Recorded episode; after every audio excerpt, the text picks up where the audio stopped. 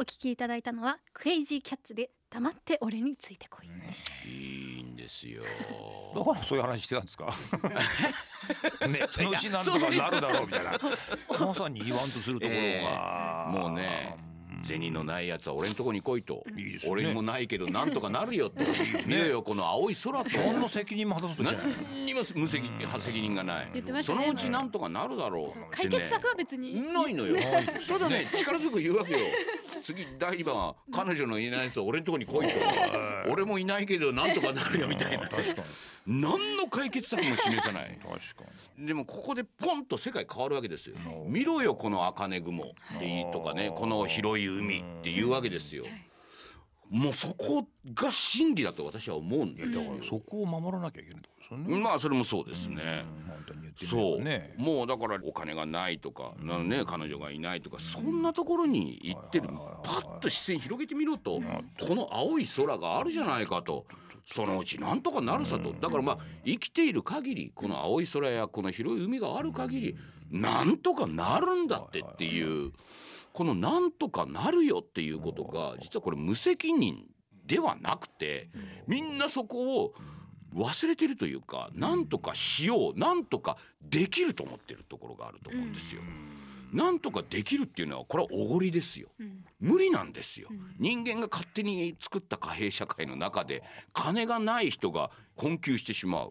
それをなんとかするってあんたらが勝手にそういう世界を作り出してこの青い空もこの広い海もあるのに。何をやってんだっていう気持ちがあるわけですよ。ちょっともうちょっと広い目で見なさいよと思ったら問題点2つだけですよと。地球環境を守るのと人間が勝手に戦争を起こさないとこの2点だけでしょと、あとはなんとかなるでしょうみたいなね。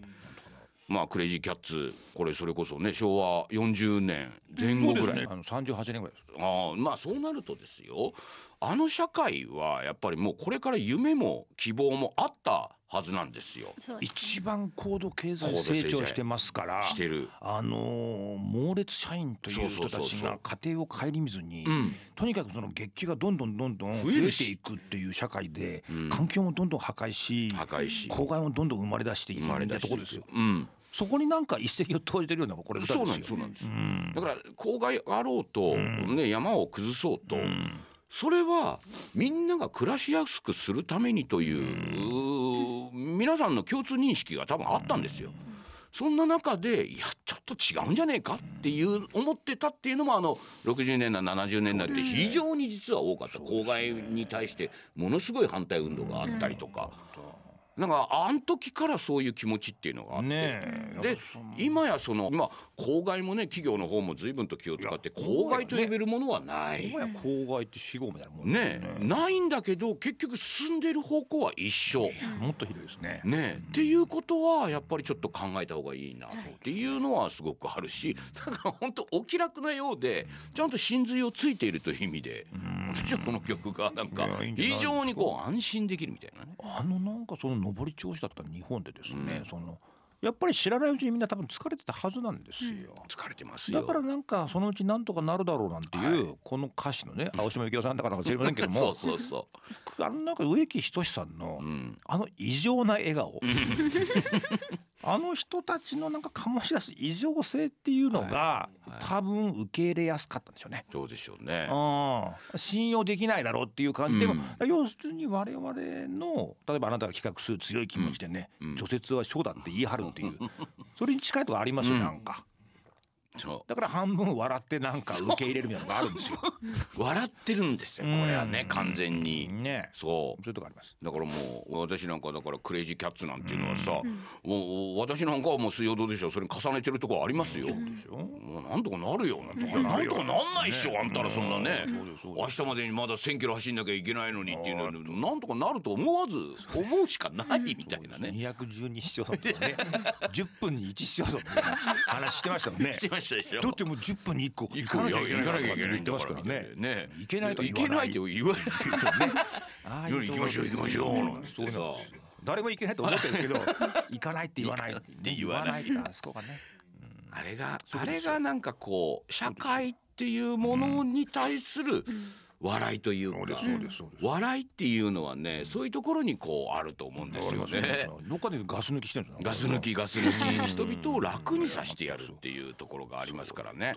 それがなんか最近のお笑いの中ではねやっぱりガス抜きが どころかお笑い見てる方がもうきついっていうね。そうですね。なんか確かにお笑いとそういうとこあります最近ね。最近。結構きついですもんね。きついきつい。ん。だからいわゆるお笑い昔はね、ん。あのんなんだったらバカにされてたような芸っていうものが意外と頭のいい人がねお笑い芸人なんていうものになってじゃあお笑い芸人で笑わすだけかっていうとコメンテーターになったりとか番組を仕切ったりっていうふうに能力を発揮する人がものすごく多いっていうことはまあそういう方がね足がかりに足がかりみたいなね。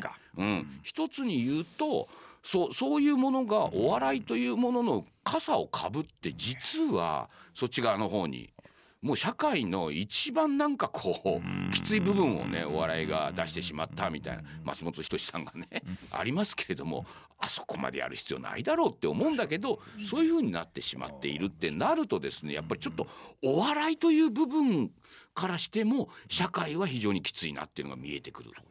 もっと気楽にやればいいのにね。全くそうです。うん、でガス抜きさせなきゃいけないのにガス抜きお笑いでできないっていう、そうね。今の確かにそうだよね。m 1なんて今あれじゃないですか。もうあれで人生かけてるみたいないや確かに。一つの人生のショーでしょあれは。そうですね。笑えないですよあれ。笑えないですね。気楽にみたいなところがねあるっていうところがちょっとね本当のお笑いっていうものの意味がもう社会の中でちょっと変容してしきてしまっているというのも分かりますね。逆に言うとお笑いが社会に組み込まれちゃってる。おう本来お笑いっていうのはこの世相であるとか何度とかっていうのを無責任に笑い飛ばす平気で批判するそういうところで「だよな」言われてみれば確かにそうだよななんだけどお笑いがいつの間にか社会の中に迎合してるというか社会の流れの中を汲み取ってそこで共感を得ようとしてるっていう。あのあれですよ。お笑いの方がやっぱり有名になられて、女子アナさんとか 結婚女優さんとか結婚できるってかなり社会に対して影響力を及ぼすような地位に就かれるっていう、うん。ここがですね、うん。ちょっと今までのお笑いとは違いますよね。要するにどんなにおかしなことを言ってても、その人を批判したり罰したりするほどの地位にはいないっていう存在がピエロですから そうなんですよ。この人が住職についてしまうとそう。笑えないんですよこおれ。笑いが今や重職になってますからね。そう思いますね。まあ、だから「水曜どうでしょう」っていうのは、まあ、大泉さんいくら言ったってね我々はそれに対する反体制派であり続けるだからっていうね。彼も住職についてる気がしませんし、ね、なんかね。人気者ではありますけどね。う んなんか。なんかね、まあそれがちょっと少しやっぱり表舞台に、えー上がってしまうっていうところにまで引き上げてしまって、逆に世間の方にうんどっぷり入ってしまって世間から抜けられない、それをお気楽に批判できない。笑い飛ばせない。責任ある地位についてしまうんですよ。うんお笑いで有名な方々が。そうね。そうするともうなんか笑って済まされない。そうなんですよ。だからお笑い芸人の方がいろいろといろんなことがあったりそれこそ吉本がねいろいろあるじゃないですか。あの時のコメントがもはやもう指揮者のようにね。はいはいはい。そうよそうなんですよ。のコメントですからね。で一つ一つあの発言を気にしてるし、であれああなるとまあ笑えはしないよなっていうね。まあこれが今の社会の流れなんですよねっていうところありますよね。さあちょっとメールをもう一個読んでみましょラジオネームトッシーさん。藤村さん嬉野さん風子さん。いつもためになるお話ありがとうございます。私も前回のリエゾーさんと同様の対人関係で悩みを抱えています。どんな場面で起こるのだろうとノートに書き出してみたことがあります。初対面の相手だったり親しくない相手が予想外の反応や表情をするときに心に余裕がなくなり後でうまく受け答えができなかったと落ち込むのかなと考えました。藤村さんの会話をわざわざ自分の思うままに進めようとしないというお言葉心に染みました。うまくいかない会話も受け入れるようにしてみますとのことです。う。なあということでねこのリエゾーさんがね、あのファンになったね、あのその方とファンのイベントでねうまく話せなかったと。うんでもう向こうに失礼じゃないかみたいなことに対してね我々はね。な ごちゃごちゃ言わなく言うと面倒くせえみたいな話をしてね。気使わなくてもね。ね気使わなくてもねみたいな。でこのこの中でね。要はどうやったら相手にうまく伝えられるだろうかとかっていうこととかね。相手に嫌な思いをさせないだろうか。ということを念頭に置きながら目の前の相手と会話をすると。で風子さんも言ってました。そのためにねノートに書き出してねこれこれをこう言おうああ言おうということをノートにまず自分で書き出して整理をしてで相手にぶつけていくと。そうするとですね相手の意見ちっとも聞いてねえじゃねえかってこっちは顔見たらわかるんですよ。なるほど ねえこいつ自分の言いたいことだけ言ってんなと思って、ノートに書き出して時点で終わりなんですよそれは。そうではないんですよ。うんでその時にね会話をわざわざ自分の思うままに進めようとしないっていう、この真意というのはですねなんて言うんでしょうか。私ね逆に相手が思うようなと逆のことをなるべく言うようにしてるんですよ。これ実はね自分の本音じゃなくてこの人の意見と違うことをちょっとぶつけてみようとか。っていうことによってこの人がどうそれに反応するかとか。ああ確かにそれはありますけどと言うのかとか。ああそれもありますね。と言うのかとか。だからなるべく自分とは違うこの人が持っている違う意見をなるべく引き出したい。っていうのがね実はよくあるんで会話をする中で。さすが先生。ここにだから嫌われるかもしれないとかっていう感情は一切ないってこと一です切ないです。でもそもそも嫌われてもいいとかって思ってるし っていうか好き嫌いとかって初めて会ったりすると別にそこまで感情ないから。あなたはなんかどこに好かれたいと思ってますもんね。好かれたいとも思ってる好かれたいと思そってる人の発言じゃないですからね まあそれよりかはこの人がねどう思っているのかな。でそれで思わぬね自分にはなかった考え方とか。あこんなこと考えてたんだっていうことが聞き出せるとこれこそ自分にとってプラスじゃないですか。だから自分のことを言うよりかは相手のそういうものを聞聞き出そうとしてで乗ってこない相手。結局何もなかった相手。その人とはあっさりと会話を終わらせるっていうだけ みたいな。ね。だから自分をどう意見をこの人にうまく伝えようかっていうのはその後の話で、あこの人こういう考え方持ってるんだと思うとじゃあ自分は実はこういう方考え方は持ってるんですよとようやく話が土壌に乗れる。だと相手はどうするかっていうと相手も真剣に聞いてくるんですよ。あれさっきまであんなに聞いてたのに、いや実は自分はこういうこと考えてたんです、それどういうことですか？みたいな風になって初めてこうね、会話が。だから別に相手に好かれるか好かれないかということを会話には求めてないと。パネリスト向き。ね。うん。なかなかそれでこう混ぜ返して進行してくるからね。司会者には多分頼りになると思うよ。だからね、会話言葉というものがなぜ人間に存在しているのかと相手に好かれようと思うんだったら別に会話いらないでしょ。相手が好きな喜んでる顔をするとか相手が何かしてるありがとうありがとうって言うのかとか言葉別にいらないんです好かれようと思ったら。嫌われようと思っても別に言葉いらないんですよ。ふーんっていう顔してりゃいいだけだからでも言葉っていうのはそれ以上に好きとか嫌いじゃなくて相手がどういうふうに本音で思ってるのかどういうふうに深層心理で思ってるのかそれをどんどん聞き出すとか。その自分たちの違いはじゃあどこにあるのかとかってこの顔の表情だけでは説明しえないもののために言葉っていうのはあるわけだから会話っていうものをそもそも人に好かれるために使用するとか嫌われないように会話をするとかっていうこと自体が俺は無理があると思ってる。そんなのは顔でね好きな人だったらやっぱり って笑ってりゃいい話だもん別に。あとはそうですねってニコニコしてりゃいいじゃない。どうんなるほど。うん、そこに変に自分のことを好いてもらおうみたいな。欲求があってそれを言葉で紡ぎ出そうとするからほぼ嘘でしょそれ。あとはあのそんなに好かれないんですよ。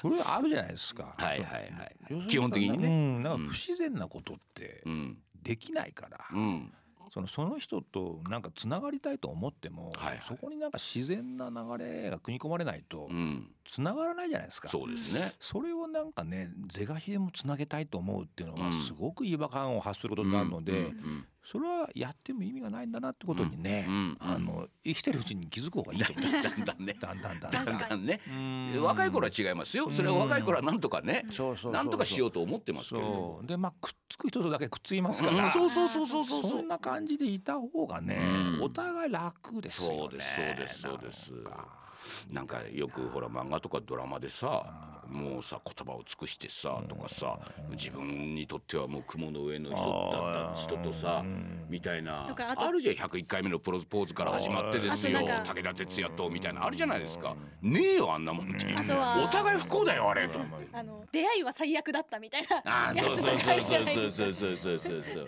話っていう。かしてもらってねえ。でもあれはそもそもそういうふうにね気に入っていれば別に言葉じゃなくてそうなっているだろうし。あれはドラマですから。そうですよね。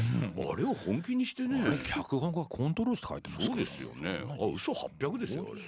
あれを真剣に受け止めてたらダメですよ。そうですそうです漫画とかでもたくさんあるんでしょ今そういうのが。ありますあります。うん。そういうなんかその御曹司との恋御みたいな。曹司とのね。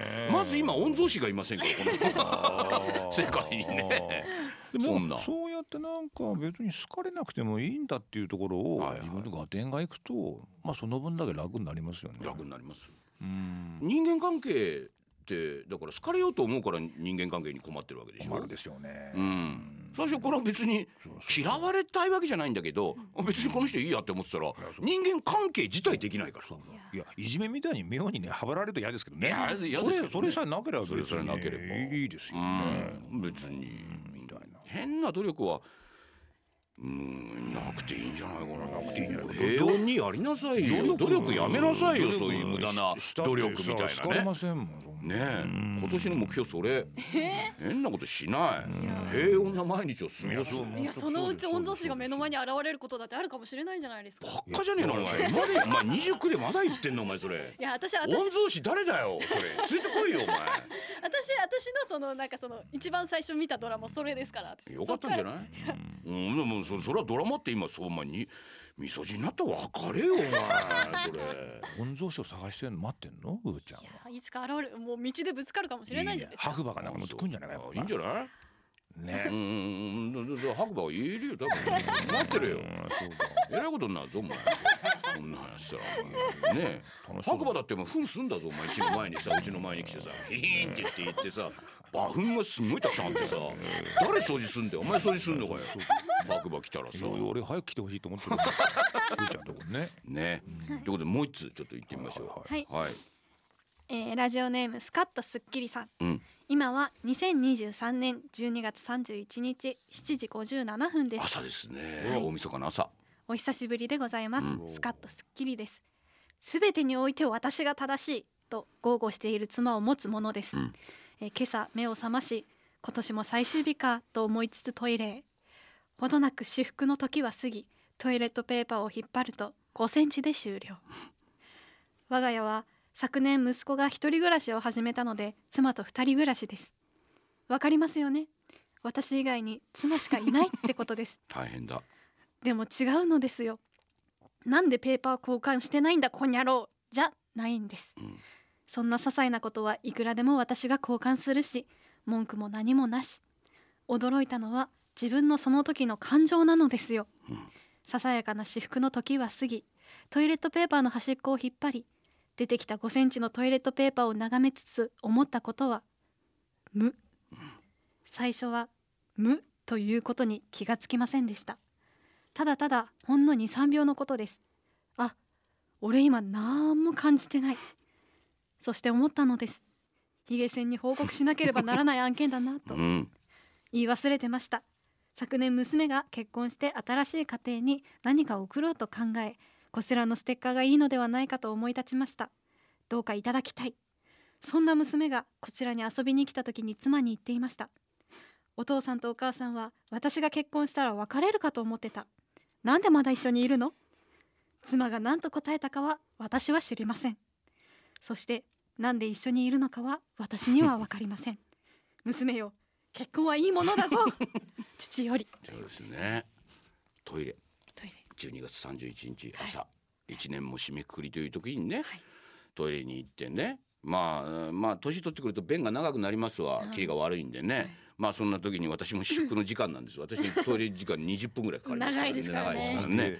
まあその時にトイレットペーパーがねパッとやったらもうほぼなかったと言った時にこの時にね感情としてうわちょっとなんでお前予備のトイレットペーパー置いとかないんだよとかに行くんじゃなくて この時にねあと思って失礼。それだけだったっていう。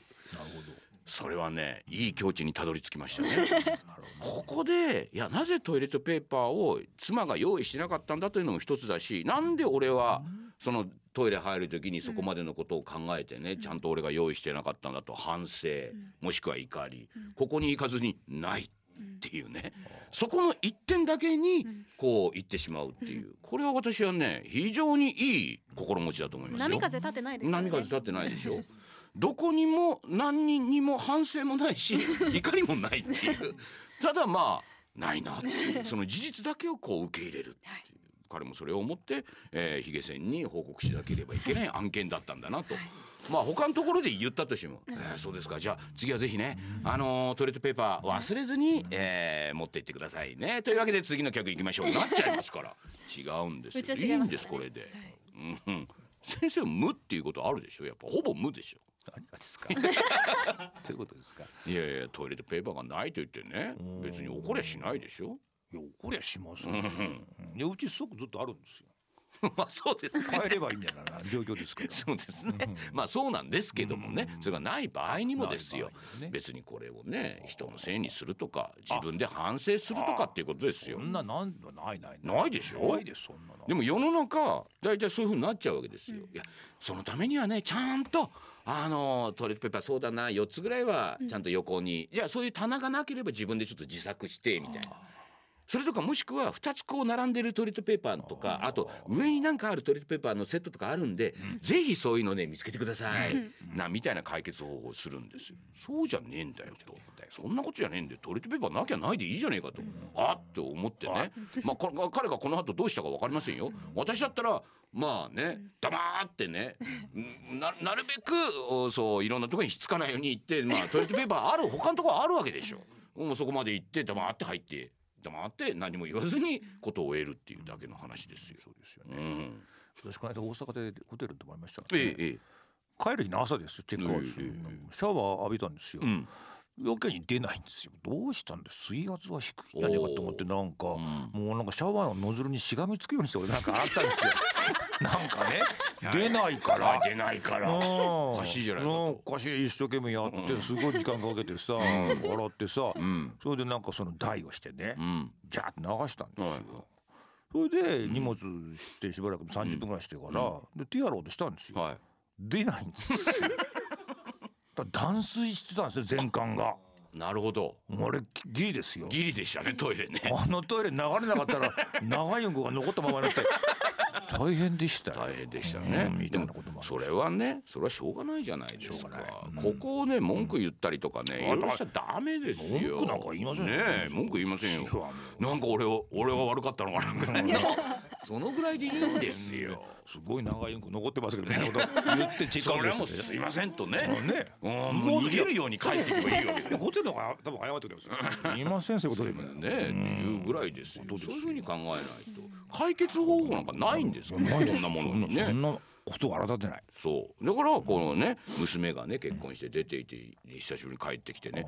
なんでまだ一緒にいんの？この仲の悪い夫婦が。あじゃあパパパパの心がけがちょっと変わったからなそうなんじそれもあるんじゃない？って言われましたと。なるほど。うん。このラジオのおかげとですかまあねラジオのおかげです。いいじゃないですか。素晴らしいじゃ波風立てない。これが一番ですから。今更ね。今更な何をしちゃいますかっていう話ですよ。ダメですダメです。地球環境を守っていきますよ。ということでね、えーじゃあ嬉野さんの、はい。やっとやっと言ってくれます？えそれでは本日2曲目です。嬉野先生のリクエスト曲でございますベッツィクリスで白い色は恋人の色です。どうぞ。はいお聴きいただいたのはベッツィクリスで白い色は恋人の色でした、ねー懐かしいですねまたこれ。先生ご存知ですか？知ってます知ってます。これから YouTube とかでねこう調べるとね、うん。あのクレヨンしんちゃんのねあの映画のねアニメーションでねあそれそのバックにねこれ流してる上げてる人い。るんですよ。大人帝国ですか？あそう大人帝国の逆襲です。ご号泣するやつですよあれうんそうそう2001年なんかその万博博覧会みたいな20世紀博みたいなのやって大人がみんな教習にこう溺れてはい。もう漏れて子供たちを放っておいてっていう、その時のあのしんちゃんのお父さんのひろしさんの。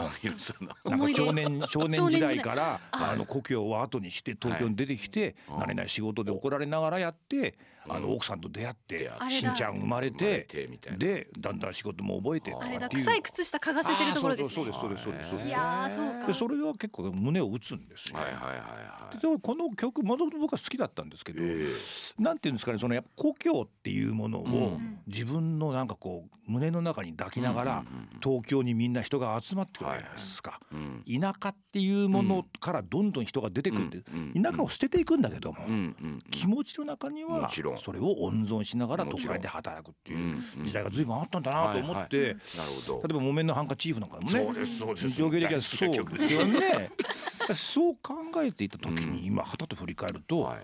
そういう田舎っていうものがね、うん。田んぼの広がる田舎っていう、田舎で永遠と頑張ってる人たちがいるから、田舎の恋人を思い出したりするわけでしょ、はいはいでももう田舎で頑張ってる人がうん。いないような気もするし、うん。田舎自体がもう都会になってるってはいはいはい。いう都市もあるし、まあそうでしょううねん限界集落になって田舎なくなるってこと。でしょ、うんうん。田舎がなくなった状況っていうことを体験したことがないなと、うんなるほど。うん、だからそういう時代にになってきてたんだなとちょっと思ったんですよ。確かにこのね言われてみるとうん。田舎。まあ今で言うと地方都市っていうはいはいはいはい。言い方もできるんですほぼどこの地方都市にもイオンはあるし。そうなんですよ。別にねそんな田舎じゃないんですようん。実はね。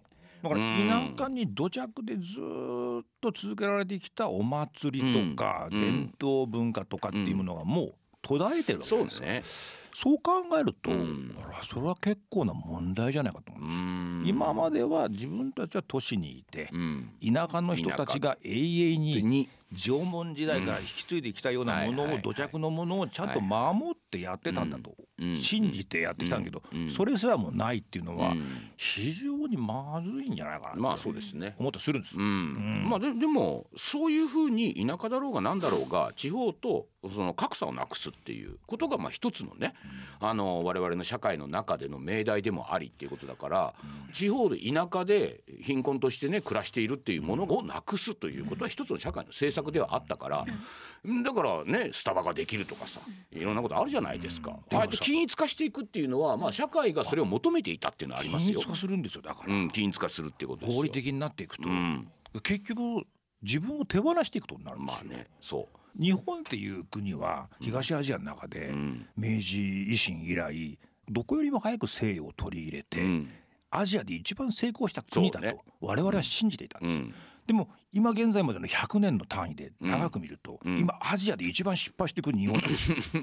うん。うん。日本日本人だけが日本語で高等教育大学教育を受けることができる。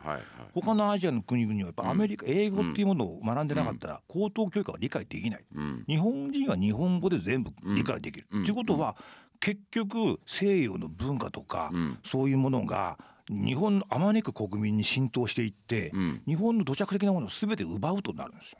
うん。何にも残らなくなるんですよ。で俺それがねやっぱ結構ね、まあね。でも自分を手放すっていうのがあなたがうん。さっき言ってたみたいにうん。そんなに人に好かれようとしなくてもいいじゃないかっていうことは好かれなきゃいけないんじゃないかっていうふうにみんなが成長したがってるわけじゃないですか。うんでも自分のまんまっていうものがしょうがないじゃない？自分を手放さないんだと思ってたら別に人に好かれなくても俺は俺だし、うん。まあ俺でもいいっていう人とつながるからいいやっていうことがうん。一番強くてうん。自分っていうものは長持ちさせられるわけでしょ？そこにしか俺人のハッピーないと思うとね。そういう意味で言うと我々はその均一化の中で自分っていうものの、をアイデンティティみたいなものを実は失っているっていうことよね。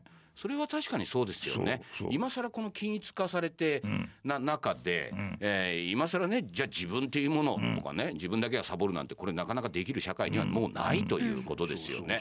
自分の土着の何かっていうものがそこに逃げ道であるのかもしれないけど、そういう田舎っていうものアイデンティティっていうものが少なくともあれば、まだそう。何か自分っていうものによりそれが寄りすがるところができる。自然なわけでしょ。うん魅力魅力がなくて好かれないのが自分だったら、その自分でずっといた方がそうだね。いつか誰かとつながれればそれは一番自然なわけでしょ。そこを手放すともうどうしていいかわからなくなるとくると思うんですよ。その曲を聴きながら別ヤン70グクリス60年代70年代ぐらいです69年ぐらいですね。だから今一度なんかそういう時代のあこのまま行っていいのかなっていうまあいいやイケイケどんどんがほぼだったんだけど行っていいのかな？うなんかなんかちょっとちょっと違うんじゃないっていうあの気持ちっていうものが多分ギリギリ我々の中に郷愁として今残っている。55年前にやっぱそういう危機感をみんな思ってたんです、うん。だからこういう歌を多分作ったんだと思そううんですけどね。でこれが今じゃあその郷愁みたいなものっていうものがじゃあ果たして地方にも残っているのかというと実はあまりもうそのよすがみたいなものないんじゃないかっていうことですよね。こ。とですよ。あらなんとかって言ってる間にですね本日あの曲を2曲やったところで終わってしまいまあもうしてですね。私は私の方はいいです。よ私も聞きたかったんですけどね。ということでね。まあ、ふーちゃんこれからちょっとデートがありますからないです。いやいやいやいやいやということでね、はい。今日もねなんかこう新年早々ね長いちょっとねいいお話をいろいろちょっとしちゃいましたんでね。い。やーでとにかく今年はね皆さんねあのあんまり考えずにねだらだらと過ごしてくださいってはい。そうことですね。そうです。じゃあプレゼント、はい。えーじゃあまずはねこのスカッとスッキリさん。はいはい。はい。そしてねリーダイさん。リーダーさん。えーそしてですね、えーこちらミンコさん埼玉県の方。それからバンドマスター岡山県の方。そして、えー宮城県の花友さん、東京都のピロシキさん。こちらの方にですねえー霊剣新たかなねステッカーの方をですね差し上げたいはいとはいはいはい。いうことでございます。ということで、えーまたねこのお悩み相談なんかもね我々は常にね聞きますからね。我々は社会の花です。そうですそうです。ということで、えー今日から1週間はですね、え。ーラジコのタイムフリー機能でこの番組をお楽しみいただけます。さらにラジオクラウドというアプリを利用して繰り返しお聞きいただくこともできます。ということで、本日も一発目ですけどもお時間となりました。本年もどうぞよろしくお願いします。ということでお相手は？えー今年もよろしくお願いします。この後デートじゃありません。風子と。よかったねふーちゃん。嬉野正道と。藤村忠久でございました。じゃあおやすみなさい。おやすみなさい